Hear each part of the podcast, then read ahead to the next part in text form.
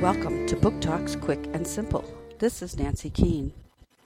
When Nicholas and his chums are around, even an ordinary day at school can be a hilarious misadventure.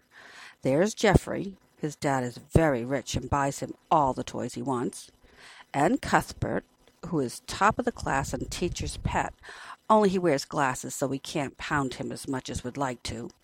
You'll meet Alec, who is always eating, and Eddie, who is very strong and usually he prefers punching people's noses. And don't forget Rufus, whose dad is a policeman. Join the gang as they sabotage the school picture, fail to impress the school inspector, and rehearse for a class play that the principal will never see.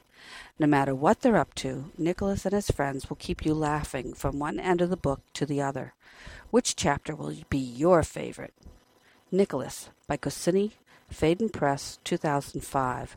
Book talk by the New Hampshire Great Stoneface Committee.